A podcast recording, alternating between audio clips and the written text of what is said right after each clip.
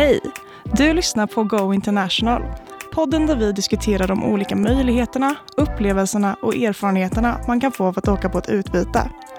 I dagens avsnitt kommer vi att prata om Erasmus-praktik. Och med oss i studion som vanligt så sitter jag Lovisa. Och jag Emil. Och idag har vi även med oss gästerna Emily och Lotta. Kan inte ni presentera er själva lite kort och vem ni är och er koppling till Erasmus-praktik? Jag heter Lotta Kåvemark och jag jobbar på internationella enheten, eller International Office här på LiU. Och eh, jag jobbar med Erasmus-praktik. Ja, och jag heter Emily Johansson och jag läser mitt andra år på Strategic Urban and Regional Planning här på LiU. Och jag har varit iväg på Erasmus-praktik i Belgien, Bryssel. Ja.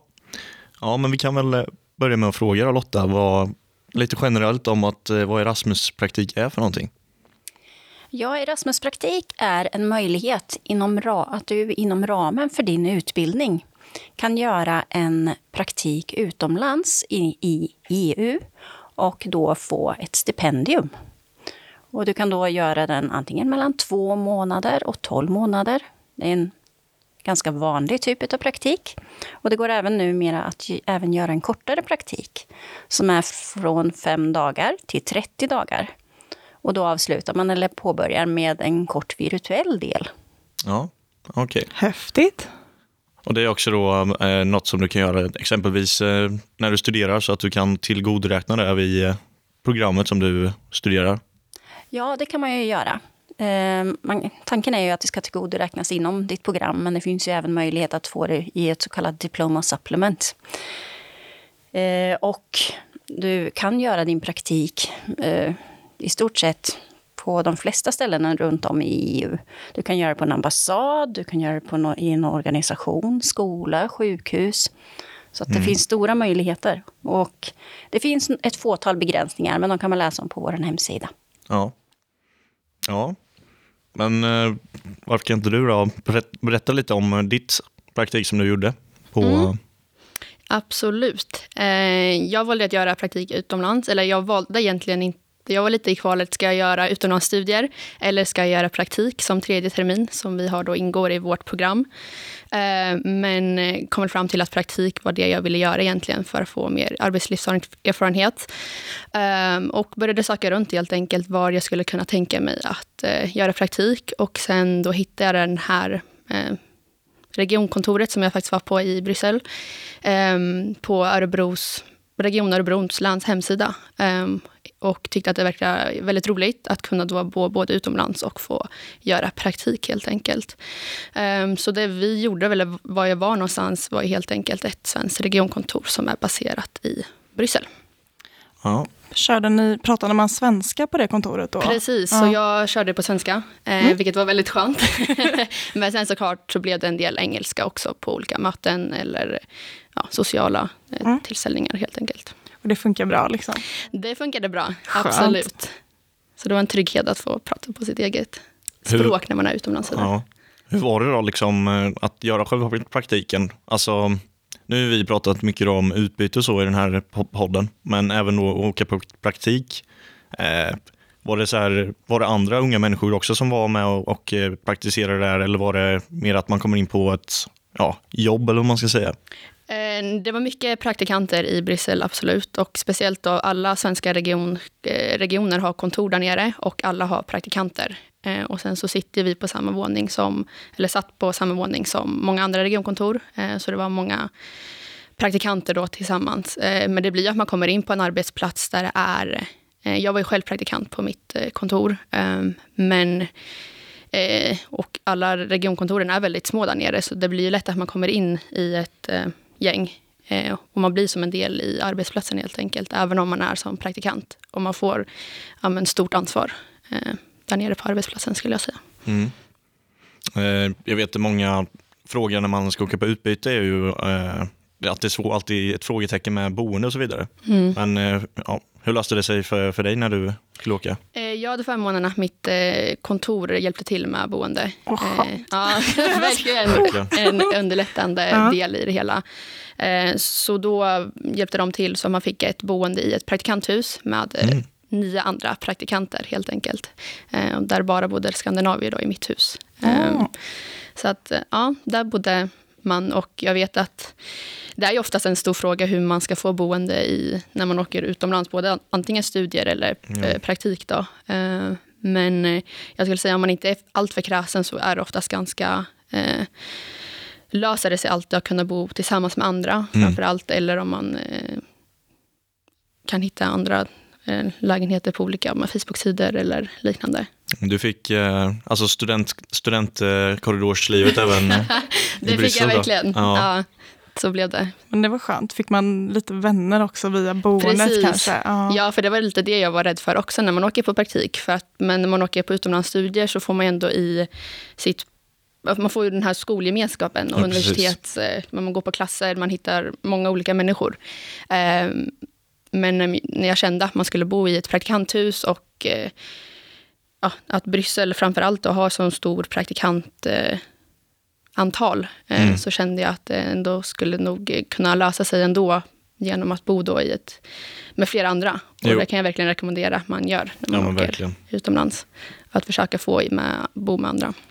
Man får ju eh, lite kompisar på köpet då, alltid om du Precis. hamnar och bor tillsammans med några andra. Verkligen. Och man får aldrig den här ensamhetskänslan. Nej, precis. Jag tänker, nu fick vi en liten rekommendation, men har du några andra tips till studenter? Eh, så generellt när det gäller ut, eh, Erasmuspraktik, men också bara för att hitta en praktikplats. Eh, För att hitta en praktikplats skulle jag nog säga att man får helt enkelt börja söka runt vad man lite är intresserad av. Kanske höra med universitetet om de har några tips var andra studenter har varit. Eh, Men också så vet jag Erasmus eller eh, EU har väl sidor där man kan eh, hitta olika praktiker helt enkelt samlade. Och de har vi länkat till på vår hemsida. Ja, men titta. Bra, bra. Ja. Perfekt. Eh, men rent generellt skulle jag säga rekommendationer. Åk. Jätteroligt Ja, att bra. åka. Mm. Och mycket erfarenheter. Ja. Häftigt. Hur många LiU-studenter är det som åker på Erasmuspraktik ungefär varje år? Lotta, vet du det? Så det, just nu så eh, ser vi en ökad trend. Förra året så åkte det strax över 40 Mm. och nu i år så är vi uppe i över 50. Mm. Och det är redan vid halvårsskiftet. Och vi Oj, har ju oj, oj. studenter som söker varje månad. Så att, eh, mm, det är en ökad trend. Folk har Häftigt. börjat få upp ögonen för praktik och hur bra det är. Ja, ja men det, låter riktigt. Alltså man blir ju sugen själv. Nu Ja. tror inte jag att jag har någon möjlighet, men det är riktigt coolt. Det finns alltid någonting som heter att man kan åka på Erasmus prak- praktik Recent Graduate. Jaha. Och det är ju att man tar och åker di- direkt efter sina studier. Alltså innan man tar ut sin examen så söker man till en praktikplats så att man så att säga fortsätter.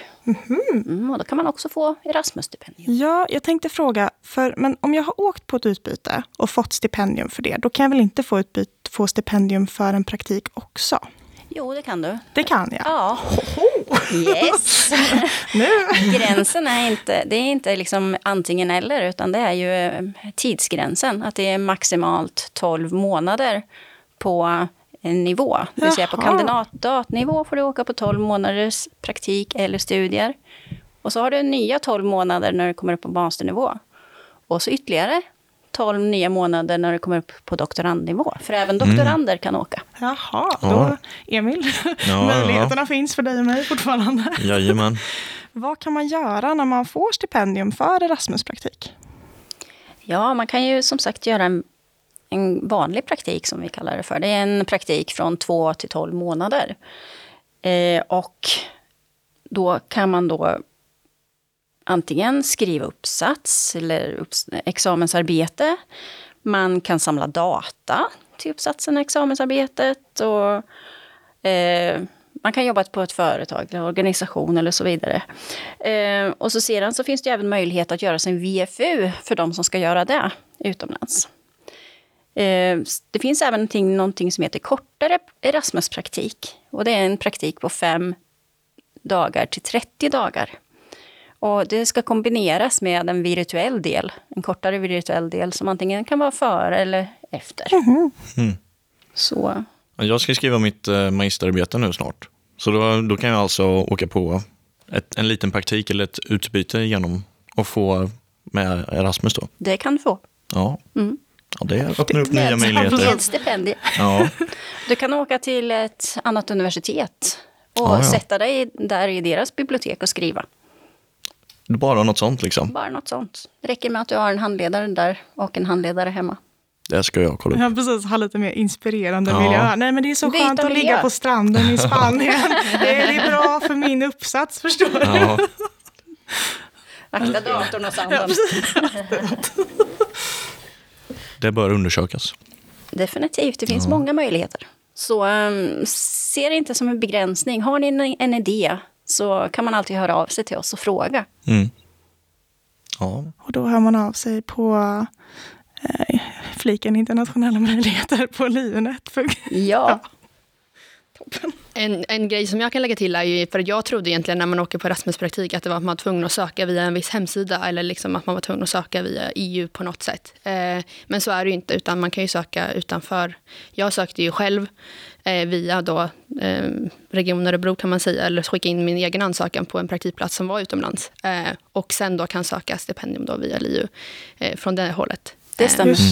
Precis. Så Så lite i omvänd ordning, att inte Ja, söka. men precis. Ja. För jag var lite osäker. så, Okej, men kan jag fortfarande åka som Erasmus-student eller liksom få eh, stipendium även fast jag inte har sökt då via ett visst LiU till exempel eller eh, EU på något sätt. Utan man kan faktiskt söka eh, själv utomlands och sen ändå få definitivt. Det Stipendium. finns, eh, som jag sa, i stort sett eh, väldigt, väldigt få begränsningar. EU-kommissionen är en av dem och så finns det några till och de finns ju uppradade. Men i övrigt så finns det inga begränsningar utan har du kontakter eller hittar någon intressant praktikplats någonstans så, så kan man utnyttja det. går det free-mova någonstans skulle man kunna säga. Ja. Men genom Erasmus. Men genom Erasmus, ja. Ja. ja, Häftigt. verkligen. Jag tänker avslutningsvis, i varje podd så vill vi hemskt gärna att våra gäster delar med sig av sina bästa minnen. Så vi kan väl börja med eh, Emelie som får berätta om sitt bästa minne från Erasmus-praktiken. Eh, men mitt mesta minne är nog en, en helhet av själva praktiken. Att eh, så många olika människor man träffar och att få vara i en väldigt inspirerande miljö med så många drivna och eh, eh, duktiga personer som verkligen är eh, drivna i sina e- egna liksom, expertämnen. Eh, det var väldigt motiverande och eh, få upp ögonen för vilka möjligheter man faktiskt kan få efter man har studerat. Eh, Och sen då som sagt alla eh, nya vänner man får och Mm. att få vara utomlands och få den här erfarenheten. Verkligen ett minne för livet. Ja, häftigt.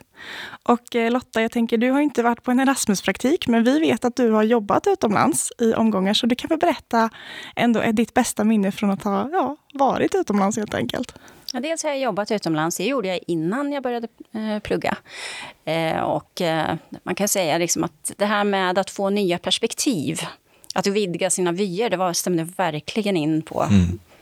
Det, det var det som inspirerade mig till att eh, valet för mina studier. Mm. Eh, och så sedan nu när jag jobbar här på LiU så finns det ju även som anställd möjlighet att åka, åka utomlands Just via. Erasmus. Och det har jag gjort flera gånger och det är jättenyttigt för inom jobbet också. Att fortsätta att skaffa sig nya internationella erfarenheter Mm. och utbyta, erf- utbyta idéer och sådant med kollegor från andra universitet. Ja. Det förstår jag. Det är Ja. superhäftiga möjligheter. det, Liksom. Det finns så mycket man kan göra via det här. Jo, precis. Och ja, man borde ju verkligen ta, ta chansen och åka antingen in i praktik eller på utbyte med Erasmus. Att det så bra att möjligheten finns och att du kan få betalt för det också. Eller stipendium. Ja, Ja, exakt. Och det är ju ganska hyfsade pengar. Ja. Ja. Absolut. absolut. Ja, de rä- räcker ju långt. Gör de. Ja. Mm. Sen så kan man ju få CSN också.